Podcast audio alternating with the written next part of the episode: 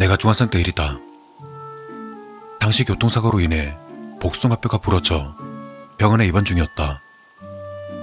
내 기억으로 그 병원은 약 5층 정도로 작지도 그리 크지도 않은 병원이었는데 그곳에서 내 바로 옆자리에 있던 아저씨가 들려준 섬뜩한 이야기가 한 가지 있었다. 그건 어느 간호사에 관한 이야기였다. 그때 내가 입원한 지 일주일이 되던 날이었다. 학생, 많이 아프겠네? 그곳은 5인 병실이었지만 입원해 있던 사람은 그 아저씨와 나 둘뿐이었고 서먹한 분위기 속에서 아저씨가 먼저 내게 말을 걸어왔다. 괜찮아요. 좀 지나면 통증도 없을 거래요. 근데 아저씨는 뭐 때문에 입원하신 거예요? 그러자 그 아저씨는 머리를 긁적이며 너털 웃음을 짓더니 대답했다. 별건 아니고 내가 평소에 승부욕이 좀 강한데 축구하다가 우리 팀이 지게 된 거야. 그래서 홧김에 골대를 확 차버렸다가 정강이가 부러지지 뭐냐. 난 그 말을 듣고 오만상을 지으며 대답했다. 으, 뼈가 부러질 정도면 많이 아프시겠어요. 하지만 그 아저씨는 뭐가 그리 신이 나신 건지 대화하는 내내 웃고 있었다. 뭐 살다 보면 이런 일도 있고 저런 일도 있고 그런 거지 뭐. 안 그래? 그러잖아. 자네는 지금 몇 살이야? 아, 저는 16살이에요. 아, 중학생이구나. 난 올해 50. 나이 차이가 좀 심하긴 하지만 아저씨와 나는 어색한 이 병원에서 친해지기 시작했다. 둘 다 다리를 다친 환자라서 이동할 때면 항상 휠체어를 써야만 했고 화장실을 갈 때도 바람 쐬러 나갈 때도 우린 꼭 붙어 다녔다. 마치 아빠와 아들처럼. 부모님은 맞벌이 하시는 탓에 처음 입원할 때 외에는 잘 들려보지 못하셨다. 한창 놀고 떠들 나이에 당신 아로선 아저씨가 옆에 있어 참 다행이었다고 생각했다.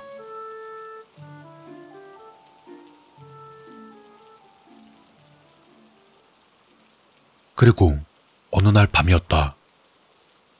아저씨는 내게 섬뜩한 이야기를 들려주었다. 준아, 너 혹시 그 소문 들어봤나? 소문? 어떤 소문이요? 이 병원에 간호사 귀신이 있다는 거 말이야. 순간 웃음이 터져 나왔다. 아저씨는 말 그대로 아저씨 나이였는데 이런 유치한 소문을 믿나 싶어서 말이다. 아, 아저씨, 그런 걸 믿어요?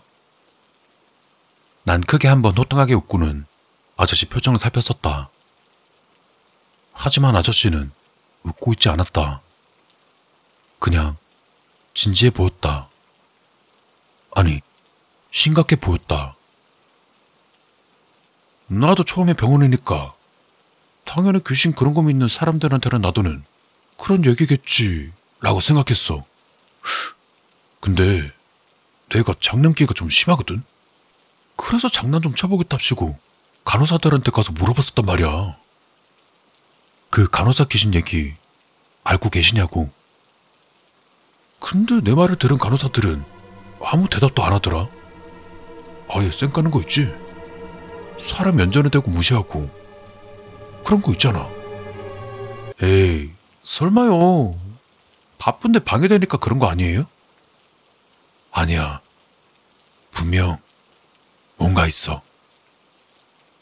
아저씨는 상당히 진지한 표정을 지고 있었기 때문에 난 조금 궁금하기도 했고 대체 무슨 소문이길래 이러나 싶어 아저씨에게 물었다.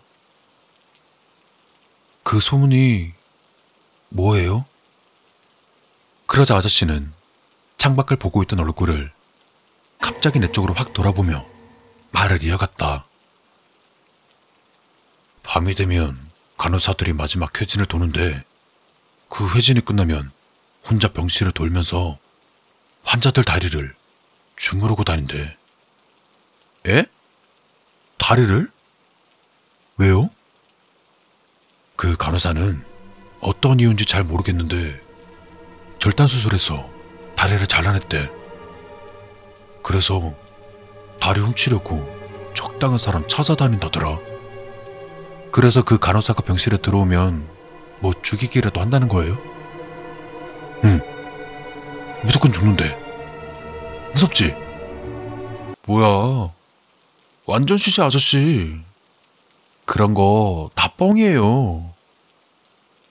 그렇게 난 대충 대답하며 침대에 걸터 앉아있던 다리를 침대 위에 올린 채 시계를 보았다. 항상 자기 전에 주사를 맞는데 여전히 그 시간이 찾아오고 있었다. 그리고 그때였을까? 옆에 있던 아저씨가 휠체어를 타려는 모습이 눈에 들어왔다. 어디 가시려고요? 응. 로비에 잠시 다녀오려고. 그렇게 병실을 빠져나가는 아저씨의 뒷모습이 보였다. 잠깐. 그러고 보니 그 아저씨는 항상 내가 주사를 맞을 시간만 되면 병실에 없었다. 난 그저 주사를 무서워하나? 라며 혼자 속으로 생각했고 뒤이어 간호사분이 다가와서는 내게 말을 걸어왔다. 다리는 좀 괜찮아요? 아직 많이 아프죠? 요즘은 좀 괜찮은 것 같아요. 그러자 간호사분은 다행이라는 듯 미소를 지으며 내게 물었다. 그나저나 저녁엔 여자친구랑 통화하나 봐요. 네? 저 여자친구 없는데. 머쓱한 표정으로 간호사를 쳐다보자 그분은 내 팔에 거즈를 문지르며 다시 물었다. 밤마다 굉장히 기분 좋아 보이던데 그럼 누구랑 그렇게 통화해요? 이게 무슨 소리일까 싶어 난 대답했다. 아, 통화하는 게 아니라 여기 아저씨랑 수다 떠느라 많이 시끄러웠나 보네요. 죄송해요. 앞으로는 조심할게요. 그러자 간호사는 무표정한 얼굴로 고개를 들었다. 그리고 나를 뚫어져라 쳐다보며 말했다. 그, 그게 무슨 소리예요? 여긴 학생 혼자밖에 없는데. 아, 친구 면회? 아니, 그게 아니라, 혼자라뇨? 여기 제 옆자리에 아저씨. 순간 말문이 막혔다. 이게 무슨 상황일까 싶었다. 그러다 문득 매일 밤마다 아저씨가 날 위로하며 빨리 나으라고 내 다리를 주물러주던 것이 생각났다. 그것도 내가 잠든 후에 말이다. 그때 갑작스레 병원 복도에서 비상벨이 울리기 시작했고 간호사는 이야기를 하다 말고 주사만 얼른 놓은 채 잠시 기다리라는 말과 함께 황급히 병실을 빠져나갔다. 그리고 그날 밤 아저씨는 돌아오지 않았다. 그 다음날도 또 그 다음날도 병원에서 태어날 때까지 난 아저씨를 보지 못했다.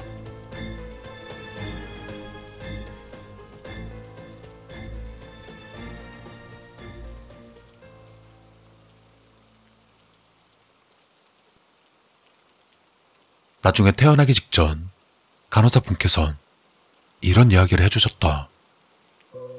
예전에 이 병원에서 일하던 아저씨가 있었는데 사고를 당해 다리를 절단하는 일이 있었다고. 그는 수술 중 과다출혈로 사망했는데 믿거나 말거나 하지만 간혹 다리를 다쳐 병원에 입원하는 사람들 중 그를 보았다는 사람들이 종종 있다고 했다. 회진이 끝날 시간 혼자서 병실을 돌며 본인과 비슷한 다리를 다친 환자들의 다리를 주무르고 다닌다고 한다. 마치 빨리 나으라는 듯 말이다. 그리고 그 간호사를 본 환자들은 정말 신기하게 회복 속도가 빨라져 예상 날짜보다 더 빨리 태어난다고 한다.